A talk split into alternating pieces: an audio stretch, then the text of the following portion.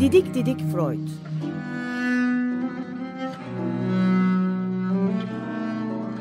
Freud'un ailevi ve tarihi romanı. Serol Teber ve Şenol Ayla.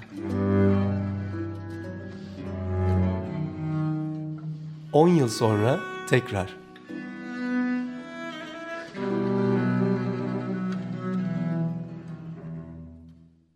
94.9 Açık Radyo'da Didik Didik Freud programında e, Serol Teber'le birlikte Freud'u didikliyoruz. Merhaba ben Şenol Ayla. Merhaba ben Serol Teber. E, bugün doğrudan Paris'teyiz. Ne güzel. İsmi bile insanı heyecanlandırıyor. Daha keyiflendiriyor. Freud'un ne işi var peki Paris'te? Ya yaşamında bir şey, e, bir şans, bir dönüm noktası Paris'e gidebilme olanağının bul, bulması. E, 13 Ekim 1885 ile 28 Şubat 1886 tarihleri arasında 6 ay kadar bir dönem Freud Paris'tedir. Ünlü hekim psikiyatrinin Napolyon'u denen Martin Charcot'un yanında asistan olarak, misafir asistan olarak çalışmaktadır. Bu 6 aylık dönem e, Freud için e, gerçekten e, bir tür dönüm noktası olmuştur. Ama önce Paris'in o andaki durumuna bir e, göz atalım ya da anımsayalım derim. 1880'lerde Paris artık dünya başkentidir ve e, dünya tarihinde yeni bir dönem başlamaktadır. Liberal kapitalizmden tekelci monopol kapitalizme geçilmekte ve toplumda büyük bir ayrışım, polarizasyon ortaya çıkmaktadır.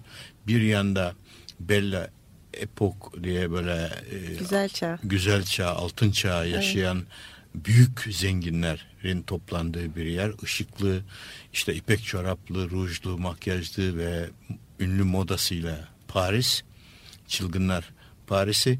Öbür tarafta da e, Foucault'un hapishanelerin tarihi ve e, psikiyatri kliniklerinin tarihi kitabında bize e, çok e, ayrıntılı bir şekilde, çok görkemli bir şekilde anlattığı sefalet içinde, yoksulluk içinde yüzen, e, kıvranan, aç, yoksul insanların Paris'i. Bu Paris'in bu bölümünden e, büyük e, suç işleyenler, çoğunlukla erkekler hapishanelere gönderilmekte Paris'i temiz tutmak ve temiz göstermek için buna mukabil e, sinir krizleri geçiren psikotik, histerik tanısı altında kadınlar da kliniklere e, yatırılmaktadır.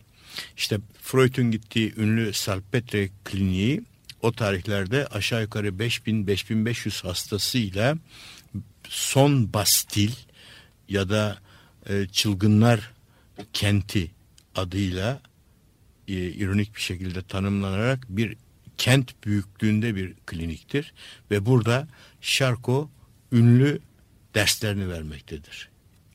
Freud da Şarko ile burada karşılaşır. Freud da Şarko ile ilk kez burada karşılaşır. Tarih 20 Ekim 1885. Evet. İlk kez görüyor. İlk kez görüyor ve gene bu şaşırtıcı mektup yazma tutkusu içinde gördüklerini Marta'ya dakikası dakikasına yazıyor. O zamanlar nişanlılar. E, şöyle tanımlıyor. Sabah saat 10 Şarko geldi. Şişman, e, güler yüzlü, orta boylu bir adam. Saçlarını geriye doğru taramış. Kulaklarının arkasından saçları sarkıyor. Gözleri pırıl pırıl parlıyor. Dünyaya, tartışmaya açık bir insan. Evet. İlk çektiği fotoğraf bu Freud'un. Sonra ayrı bir tanımlaması var. Onu ben kendi e, yazdıklarından okumak istiyorum. E, o kadar etkisi altında kalıyor ki 13 Ocak 1886'da yazdığı mektupta şöyle diyor. Tüm bağımsızlık duygularıma karşın bağımlı olmak zorunda kaldığımdan değil, severek bağımlı olmak istediğimden dolayı mutluyum. Hı hı ve buradaki derslerde ya da vizitlerde e, insanların Notre Dame Kilisesi'nde e, mutlak mutluluğu arayan ve onu bulduğunu sanan insanların huzuru içindeyim. Yani bu ki bu cümleler, bu tanımlamalar Freud için çok e, şaşırtıcıdır. Yaşamı boyu böyle cümleler, e, böyle mektuplar yazmaz ya da bu tür cümleler pek kurmaz.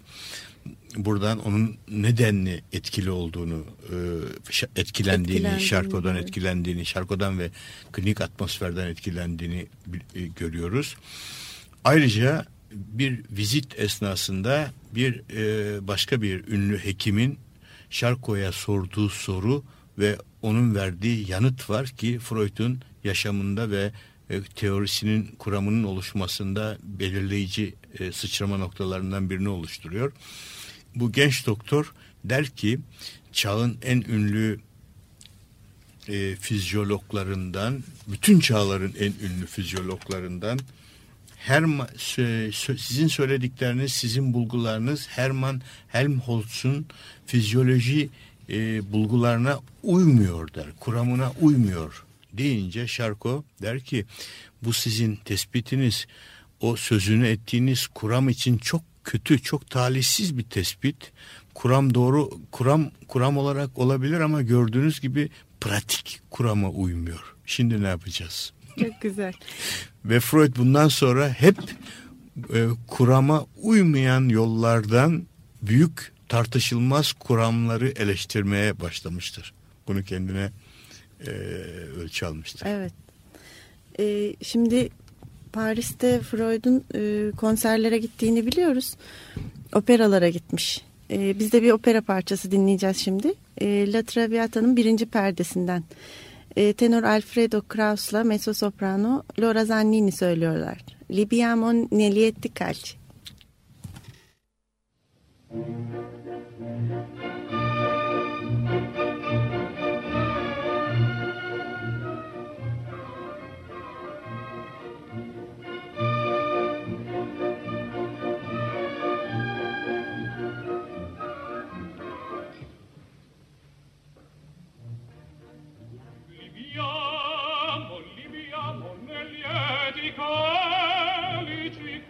bellezza infiora e là fuggevol fuggevol ora s'innebriamo lutta liviane talci fremiti che suscita l'amore e poi che quell'occhio al cuore onnipotente va.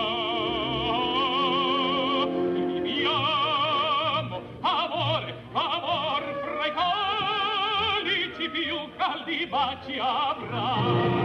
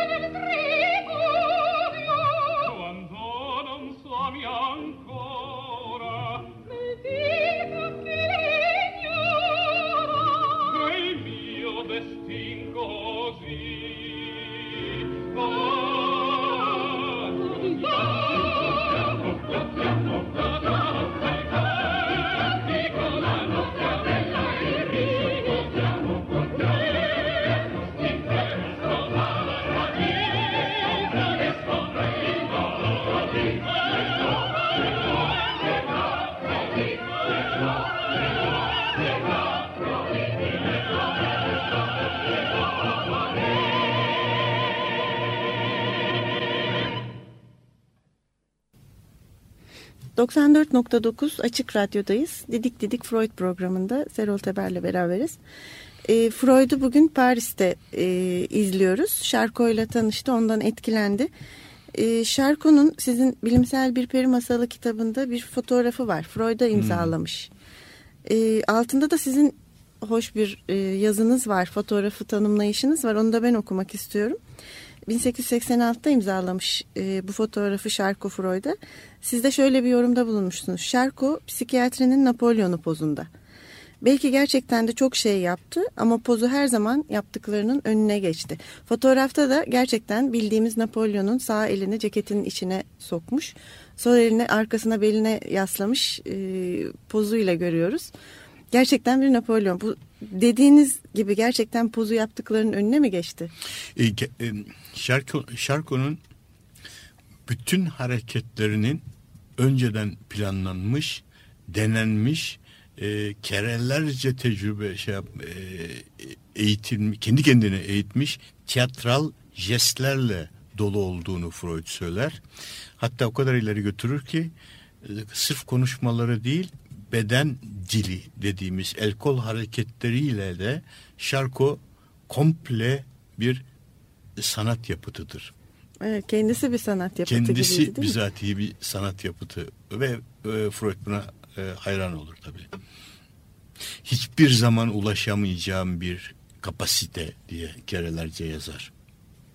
E, Şarko da Freud'dan etkileniyor aslında. Ondan eserlerini çevirmesini istiyor. Evet çok garip bir şey. E, Şark kısa bir zamanda e, Şarko da Freud'un kapasitesinin farkına varıyor ve hem eserlerinin notlarının çevrilmesini istiyor hem de evindeki özel davetlere çağırıyor Freud'u.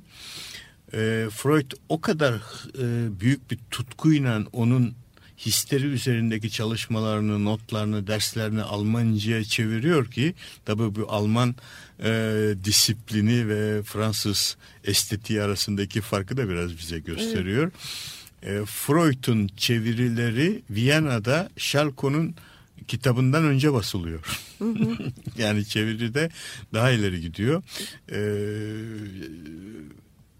ayrıca özel toplantılar Freud için e, hem bir kültürel ziyafet hem bir e, büyük bir heyecan ve işkence konusu oluyor. E, gene Marta'ya yazdığı mektuplardan görüyoruz.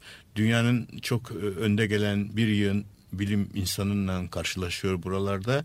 Herkes birbirinden e, kendi kendilerine tanışıyorlar. Ön bir tanıştırma tanıştırma e, ritüeli olmadan Freud bir yandan Fransızcasının bunlara yetmeyeceğini, bu kapasitede bir toplu toplantıda ki konuşmalara yetmeyeceği kuşkusu içinde bir yandan da bitip tükenmeyen o korkuları, heyecanları her seferinde gene birkaç damla ya da birkaç kadeh kokainli e, içki alaraktan toplantılara katıldığını söylüyor. Kendisi söylüyor. Hatta bir toplantıdan döndüğünde hemen oturup tabii ki tahmin edeceğimiz gibi Marta'ya mektup yazıyor, yazıyor ve diyor ki çok şükür bu da geçti. Düşün 40-50 kişi kadar çağrılı vardı ki ben bunların içinden ancak 3-4 tanesini tanıyordum. Ayrıca birbirimize de tanıştırılmadık. Herkes kendi çabasıyla birbirini tanımaya çalıştı diyor. Ve oradan başarıyla çıktığı için de mutlu. Çok mutlu ve hemen Marta'ya iletiyor bu Ama bu mutluluğu. toplantılar hep geriyor onu sonuçta. Sonuçta geriyor. Tabii vizitler de çok geriyor onu. Ee, çünkü orada ilk defa erkeklerin de histeri olabileceğini e, Şarko'dan duyuyor. Evet. Ve kendi nevrastenisinin bir gün bu boyuta gelebileceği kaygısı içine yüreğine kaplıyor ve Freud bundan yani çok büyük travmatize oluyor ve zannediyorum ilerideki yıllarda yaşayacağı 10-12 yıllık e, büyük e, melankoli nöbeti diyeyim o nöbetlerin ilk başlangıcını burada yaşadığı şarko şoku diyebileceğimiz hı hı. şokla e, başlıyor. Tabi burada sadece olumsuz yerleri görüyor ya da olumsuzluklar yaşıyor. Yani e, pozitif olumsuzluklar diyebiliriz bunlara.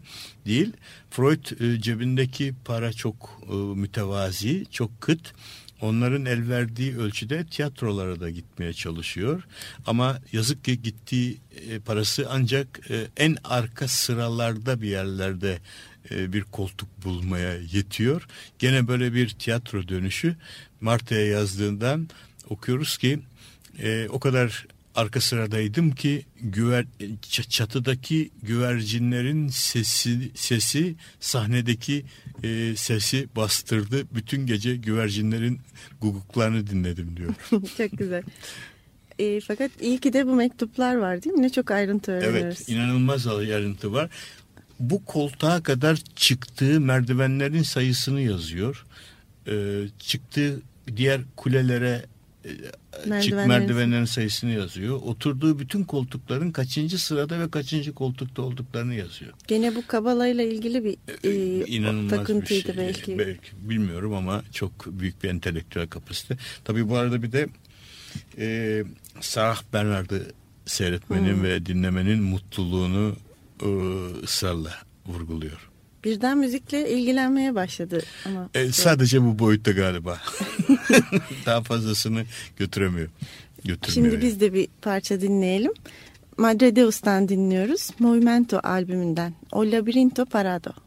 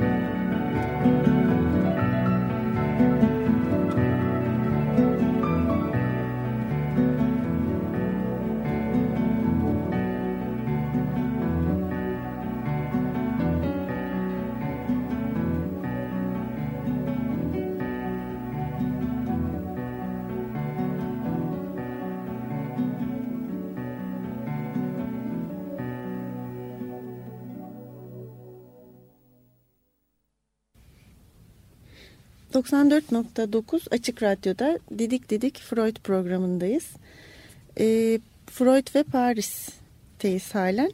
Paris yaşantısının Freud'un kuramına etkisi oluyor mu? E, Paris yaşantısı onun bütün yaşamına etkisi oluyor diye Sadece kuramına değil. Sadece kuramına değil toparlayabiliriz. Bir kere düşünmesini, düşünme sistematiğinin gelişmesini etkiliyor. Ee,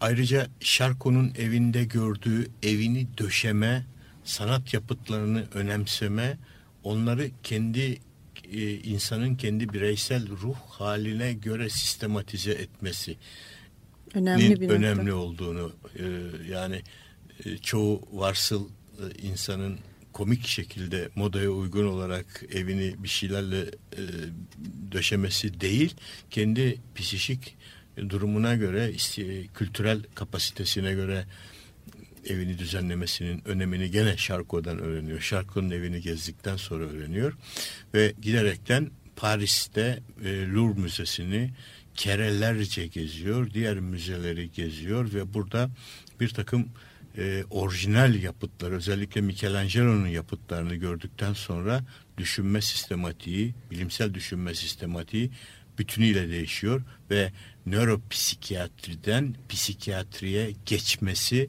artık kesinleşiyor. Bunun hem acısını yaşıyor, nöroanatomi, nörofizyoloji, nöroloji gibi ayakları yere basan bir bilim e, dalından psikiyatri gibi oldukça e, havada gezen hatta hipnoz ve serbest çağrışım gibi sonradan kendisinin bulacağı serbest çağrışım gibi e, yöntemlere geçmek e, oldukça onu heyecanlandırıyor, korkutuyor. Ama öte yandan da gene e, bilimsel e, verilerden çıkaraktan örneğin Michelangelo'nun bir heykelinden çıkaraktan ki Louvre Müzesi'ndedir ve zincirlerini kıran ya da ölmekte olan köle diye iki tane heykel yan yana durmaktadır. Bunun spekülasyonunu Freudvari yapmaya çalışır çalışırsak Freud gibi düşünerekten şöyle diyebiliriz. Bu heykeller neden e, e, ölmekte olan köledir. Aslında ölmekte olan ya da e, bir köle falan yoktur orada. Haz içinde yüzen bir insan vardır, bir erkek vardır ve kendi kendine e, sevişmektedir. Narsist bir durumdadır. E, törelere karşı çıktığı için bir insanın kendi kendiyle sevişmesinin yasak olduğu bir kültürel e, birikim içinde yaşadığı için bu bir köle metaforu olarak kullanılmaktadır. Aslında köle falan değildir o en azından yapıttaki gördüğümüz kadarıyla ama büyük bir haz içinde olduğu için e, kendi içindeki kendi kafasındaki zincirleri kırmakta bağımsızlaşmakta ve özgürleşmektedir orada bir yandan. Freud bu boyutu çok ısrarla kullanır ve bireyin sağduyudan kurtulmasını tırnak içinde sağduyu diyebiliriz buna.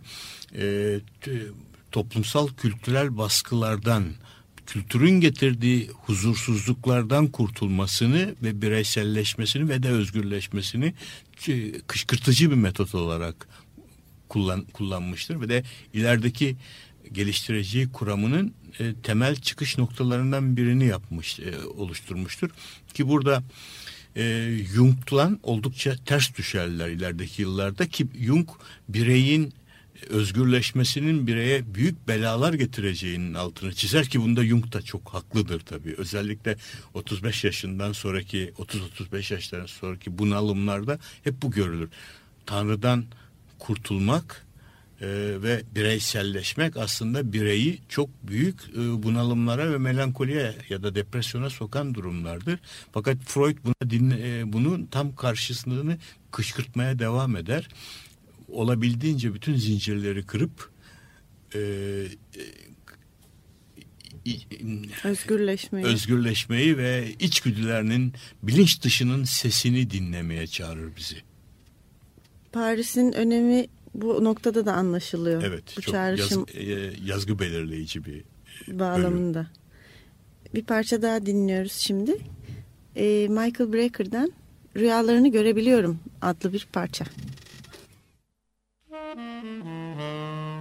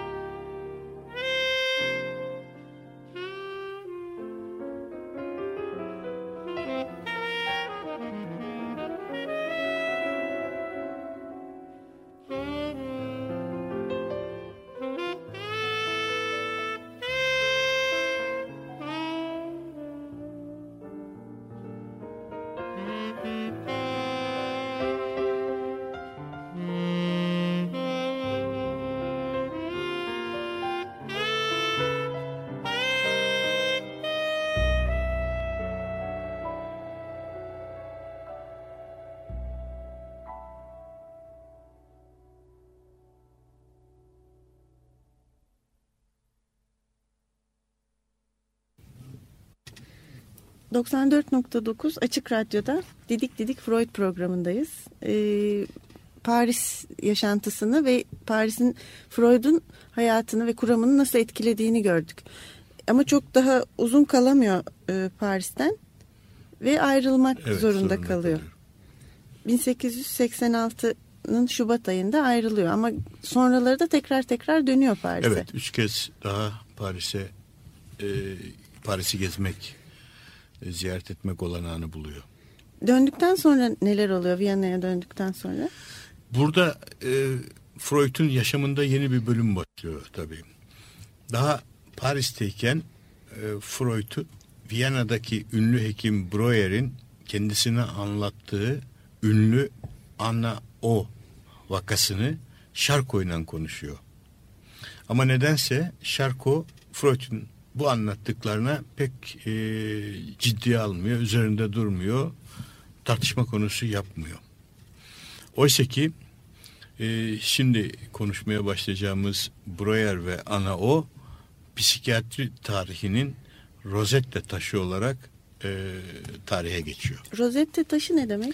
Ya Rosetta taşı e, 1800 1789'larda sanıyorum Mısır'da e, Kahire'nin 56 kilometre kuzey doğusunda El Raşit denen bir bölgede bulunan bir taş. E, 160 santim uzunluğunda 90 bir, e, santim genişliğinde falan. Şimdi e, Londra'da British Museum'da gö- şey yapılabilir, görülebilir. Siyah bazalt taşından bir taş. Bunun üzerinde bir yazı var. Bu yazı üç dilden neredeyse yazılmış. Eski Mısır hieroglifi, yeni hieroglif ve Yunanca. Büyük şans. Büyük bir şans. Aynı metnin üç ayrı dilden yazılması.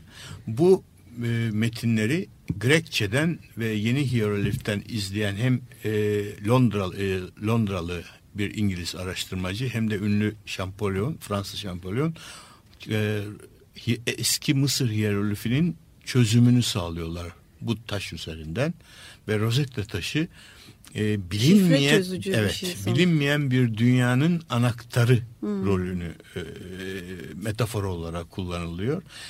Anna o da e, psikanalizin bilinç dışının Rosetta taşı yani çözümünde anahtar rolü oynayan e, bu biricik hasta Nedir diyebileceğim. bu Anna O? Ne?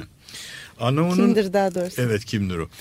Ee, Anao'nun uzun bir öyküsü var. Müsaade edersem bir iki e, cümleyle bunu toparlamaya çalışalım. Ee, ilk önce Breuer. Breuer Viyana'nın e, en ünlü hekimlerinden bir tanesi. Çok parlak bir klinisyen ve Freud'un e, e, bir tür yedek baba olarak e, kabul ettiği bir insan. Ona çok büyük yardımları dokunuyor. Parasal ve e, maddi manevi e, Viyana'nın ünlü önde gelen kişilik kişileriyle Freud'u tanıştırıyor vesaire. Ama en büyük yardımı 1882'de e, 18 Kasım zannediyorum belleğim beni yanıltmıyorsa ona 18 ay önce tedavi ettiği bir hastasından söz etmeye başlıyor. Aslında Freud Anna O'yu hiçbir zaman görüp tanımıyor. Bütün bilgileri e, Breuer'in kendisine anlattıkları ve onun tuttuğu notları anlattıklarını dinlemek ve notlarını okumaktan öteye gitmiyor. Ama çok parlak çıkarsamalar yapılıyor, yapıyorlar. Breuer hatta bu e, vakayı odaklayan bir çalışmayı histeri üzerine çalışmalar kitabını birlikte yazalım diye öneriyor. Ve ikisi birlikte modern psikiyatrinin ilk büyük kitabı diyebileceğimiz kitap ortaya çıkıyor. Ee, yalnız şöyle bir şey var. Ee, kitabın yazgısı var. 13 yıllık zaman dilimi içerisinde 622 tane satıyor. yani az satan kitap satanlar. yazanlar için e, biraz şey e, manevi destek olabilir. diye. Günümüzün evet kitap satışlarından çok uzak rakamlar değil aslında ama o zaman için düşük görülen Düşük bir bir. de kitabın kapasitesi çağ açan bir kitap. Evet. Ve kitabı ilk fark eden eden ve edenler e, hekimler değil sanatkarlar. ilginç. E, evet e, Viyana e, Burg Tiyatrosu'nun yönetmeni e, bu kitap hakkında ilk yazıyı yazan kişi. Yani ayrı bir bölüm. Peki Annao'nun nesi var? Evet e, bir anlamda Rozette taşı olmak da ağır bir yük aslında. Bir sürü şeyi Yunanca'da, e, hieroglif dilinde üstünde taşıyan bir taştı rozette taşı. E, Annao'yu rozetteye benzettiğimize göre ciddi Ee, bir yükü var üstünde. çok ciddi bir yükü var. Çok ciddi bir, e, çok zengin bir kişilik. Aslında 21 yaşında bir genç hanım. Esas adı değil bu arada değil mi Evet, Annao? Evet, e, Berta Pappenheim olduğunu biz sonraki yıllarda öğreneceğiz. E, öğrendik daha doğrusu. e, uzun yıllar ama Anna O diyor. Anna O, O demelerinin nedeni de o sırada e, Breuer'de e, e, Freud da tutkulu bir şekilde Kleist okuyorlar ve Kleist'in hmm. Marcus de O e, kitabındaki yapıtındaki e, O'ya ithafen. O, evet e, o, ve Anna'nın kişiliği de ona benziyor ya, ya da Berta Pappenheim'in kişiliği de biraz onu çağrıştırdığı için böyle bir isim e, e, seçtikleri sanılıyor. E, bir anlamda her şey birdenbire başlıyor. Orhan Veli'nin dediği gibi. bir Aralık Noel'den önceki bir haftada e, Breuer Viyana'da çok zengin bir Yahudi ailesinin evine çağrılıyor. Evde 21 yaşındaki genç kız hasta. Ee, çok zengin bir e, se, se, rahatsızlıklar demeti sunuyor Breuer'in önüne. Örneğin bilinç bulanıklılığı, kollarda bacaklarda felçler, kas kasılmaları, öksürük nöbetleri, uykusuzluk, konuşma bozuklukları, e, korkular, görsel sanrılar, su içme e, korkuları, unutkanlık, yemek yiyememe, yabancı insanlardan kaçma, onları görmek istememe, en, zaman zaman en yakınlarını bile tanıyamama, yataktan çıkamama falan gibi bir belirtiler. Ama dönemin en e, parlak klinisyenlerinden biri olan Breuer e, görür görmez hastanın organik nedenli e, belirtiler olmadığını, bunların olasılıkla e, histeriden kaynaklandığını hemen e, e tanı, tanısını koyabiliyor ve e, şeye Berta Pappenheim'e hipnoz terapisini uygulama ya da kendisinin adını kullandığı konuşma kürü e, tedavisini uygulamasına müsaade edip etmeme, edemeyeceğini soruyor. İzin An, alıyor. İzin alıyor ve bundan sonra ünlü tedavi başlıyor. Ee, şimdi bir ara verelim. Bir müzik dinleyelim. Ee, Winter'ın Venice albümünden Yes Burn Svensson Trio'dan dinliyoruz. Semblance Suite'in üçüncü bölümü.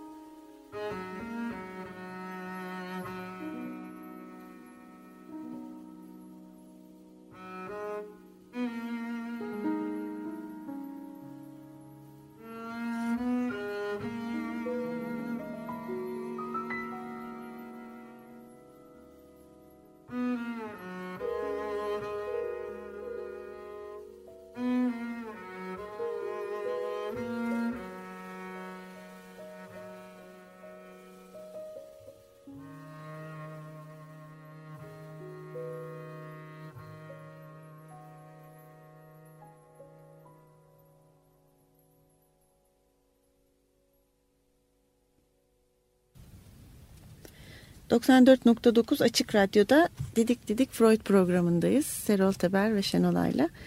Ee, Anna O'dan bahsediyoruz. Breuer'in Anna O'yu görmesini anlattık. Evet e, burada e, Anna onun e, çok parlak bir e, kişilik ve çok zengin bir e, kültürü olduğunu bir kere daha altını çizmek istiyorum. Çünkü bazı e, belirtileri anlatırken e, Breuer'e Anna o Almancayı kesip İngilizce sürdürüyor. İngilizceyi kesip Fransızca sürdürüyor. Sonra İtalyanca, İspanyolcaya birkaç dilden konuşabiliyor. Ee, ve e, çok zengin edebiyat, e, sanat, e, diğer kültür alanlarındaki donanımını da ortaya sergileyerekten e, kendisini anlatmaya çalışıyor ve Breuer tabi e, Anao'nun bu kişiliği karşısında e, zaman içinde hiç de ilgisiz kalmıyor ona. Hatta şöyle bir rivayet var. E, evde o kadar çok bahsediliyor ki bir e, e,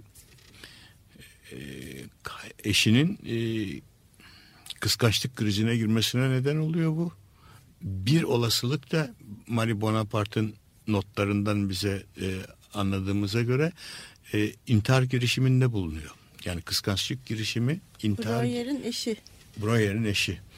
E, ana oyu kıskandığı için.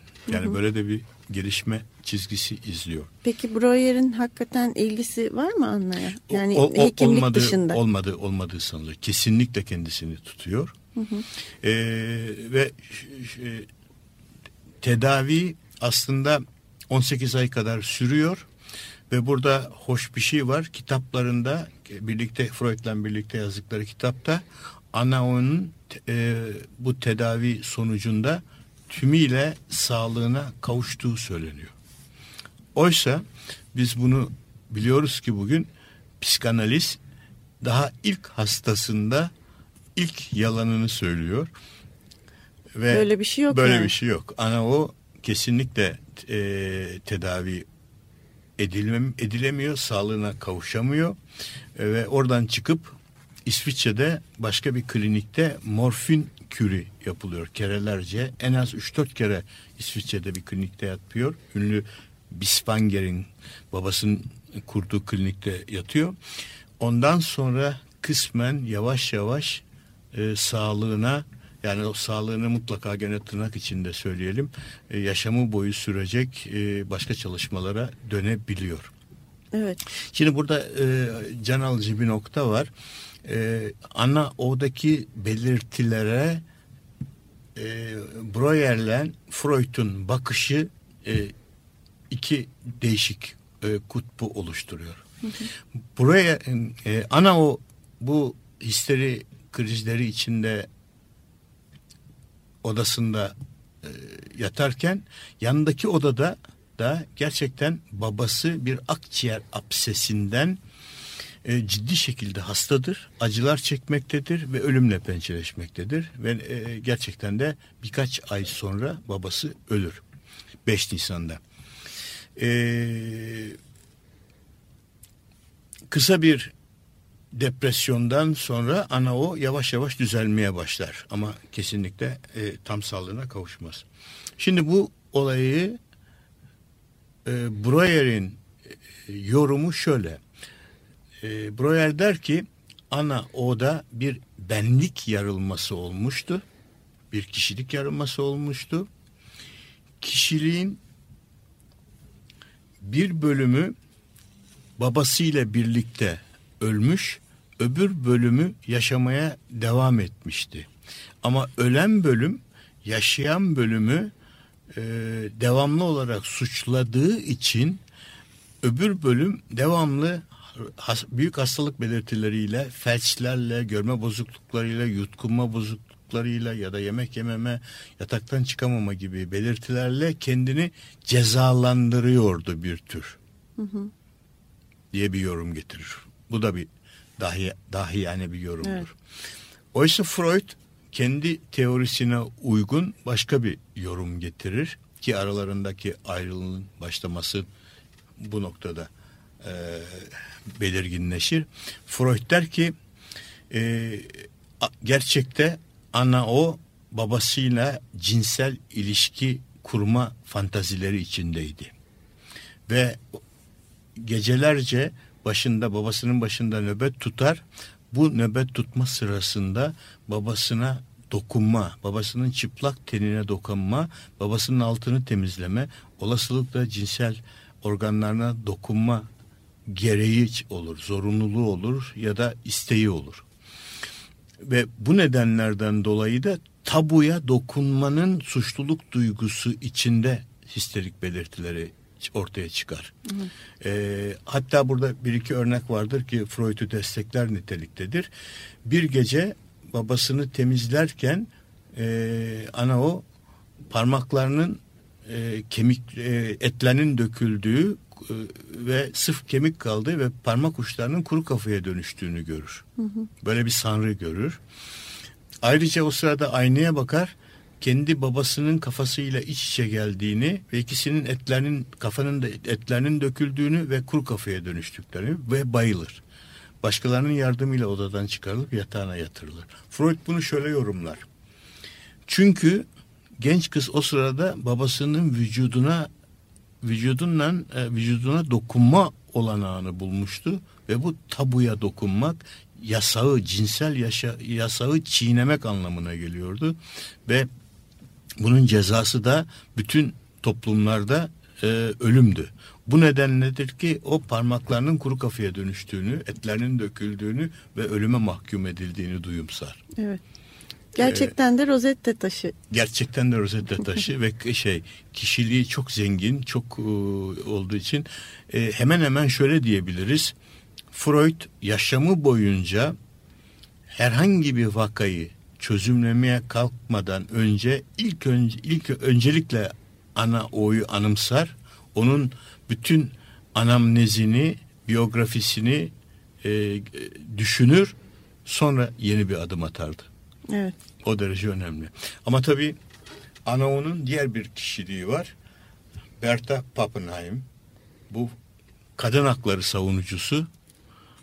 Ünlü bir yazar, ünlü bir gazeteci, ünlü bir mücadeleci. Onun kişiliğinin bu boyutunu da izlediğimiz zaman aslında Freud'un e, burada haklı olduğunu görürüz. E, Berta Pappenheim olduğu gerçeği e, yayınlardan sonra çıkıyor ortaya evet, değil mi? E, Anna o adı. Anna o adının gizliliği e, sürüyor. E, Ernst Joss'un kitabında 59 zannediyorum ilk basılışı. E, ilk defa bütün dünya bunun ünlü Berta Pappenheim olduğunu e, duyuyor ki bu başlı başına ünlü bir isimdir. E, kadın hakları savunucusu olarak, gazeteci olarak, yayıncı olarak e, ünlü bir isimdir.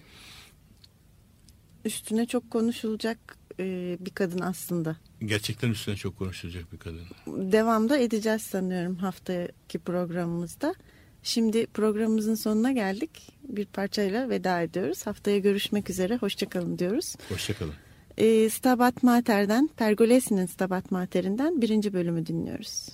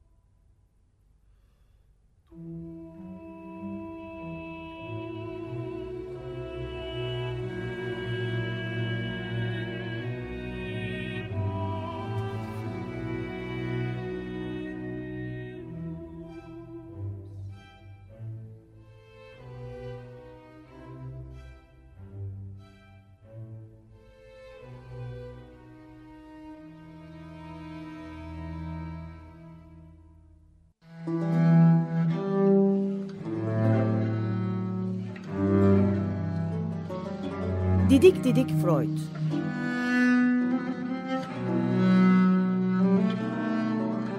Freud'un ailevi ve tarihi romanı.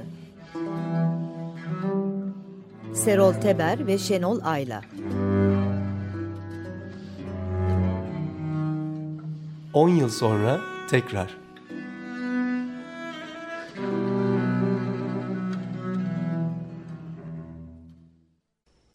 Radyo program destekçisi olun. Bir veya daha fazla programa destek olmak için 212 alan koduyla 343 41 41